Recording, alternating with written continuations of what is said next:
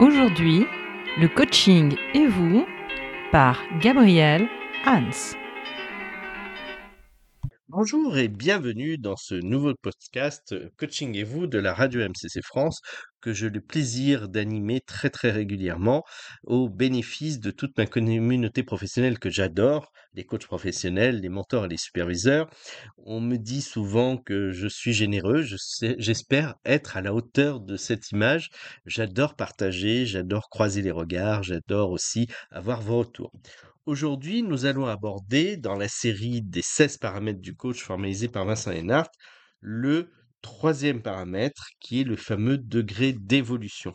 Alors, lorsque nous parlons bien sûr de ces 16 paramètres, il s'agit de vérifier en permanence si euh, la manière dont nous accompagnons la personne, la stratégie que nous avons mis en œuvre, euh, la manière dont la qualité de nos interactions, notre alliance, les éléments transférentiels, tout ce qui se passe entre nous, est-ce que c'est favorable ou non à l'avancée du coaché? Eh bien, le degré d'évolution est un élément clé parce que très souvent, dans mes groupes de supervision, j'entends mes collègues qui me disent, eh bien, écoute, j'ai essayé de partager ça avec la personne ou, j'ai mis en place telle stratégie et je l'ai senti dépassé, ne pas prendre, ne pas être à l'aise, ne pas avancer, etc. Et très souvent, en fait, il s'agit du fait que le coach ne pense pas toujours à vérifier s'il se met au bon niveau de la personne, s'il tient compte réellement du degré d'évolution. J'aime bien, alors de manière un petit peu caricaturale, citer l'exemple d'un outil qui est la colonne vertébrale de l'identité, dans lesquels, ou alors les six niveaux logiques de Diels par exemple, dans lesquels on évoque par exemple le terme de spiritualité si vous avez un coaché qui a un petit niveau, qui n'a jamais fait de travail sur lui, qui n'a jamais été coaché, qui ne s'est jamais interrogé sur des questions spirituelles ou existentielles, si vous utilisez le terme de spirituel, la personne risque d'être très inquiétée. nous voyons qu'en fait, il y a un certain nombre d'éléments qui vont faire que le coach va prendre la personne au bon niveau, que ce soit au niveau du vocabulaire, que ce soit au niveau de son regard sur le monde, que ce soit à son niveau de compréhension, son niveau d'acceptation. si le coaché n'est pas accompagné au bon niveau, si on ne tient pas compte de son degré de maturité, nous pouvons créer des résistances, voire du rejet.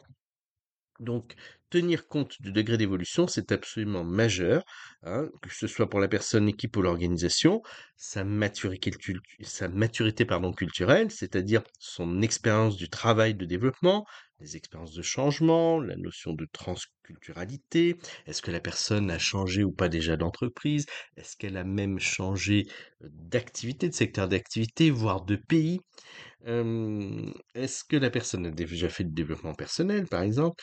Et est-ce qu'elle a une capacité à travailler au mieux avec le coach? Quel est, par exemple, son degré d'autonomie par rapport au coach? Quelle est sa capacité à se remettre en question? Très souvent, les coachs me disent, oui, le coach n'est pas là pour donner des solutions. Voilà encore un autre exemple. Bien sûr, le coach n'est pas là pour donner des conseils et apporter des solutions toutes prêtes à, être ingurgitées et, et remises en œuvre par le coaché. Mais par exemple, si nous avons un coaché en très très grande difficulté, un coaché qui est en train de se noyer par rapport à une situation, par exemple, difficile, une situation de crise, ça n'est pas la peine de lui dire, tiens, tu es en train de te noyer, tu n'arrives plus à respirer, est-ce que tu veux que je t'envoie une bouée ou une perche? Non. Si la personne est en grande difficulté, de temps en temps, nous avons besoin de faire une intervention urgente et nous avons besoin de donner du poisson plutôt que simplement de lui apprendre à pêcher. Voilà.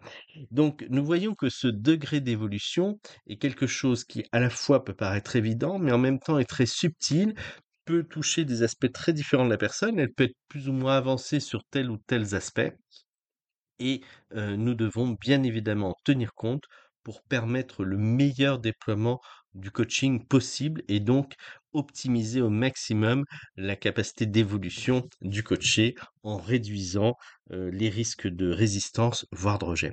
Eh bien écoutez, j'aurai le plaisir de vous retrouver pour un autre paramètre du coach, celui des protections, lors du prochain podcast. Merci beaucoup, belle journée et à bientôt.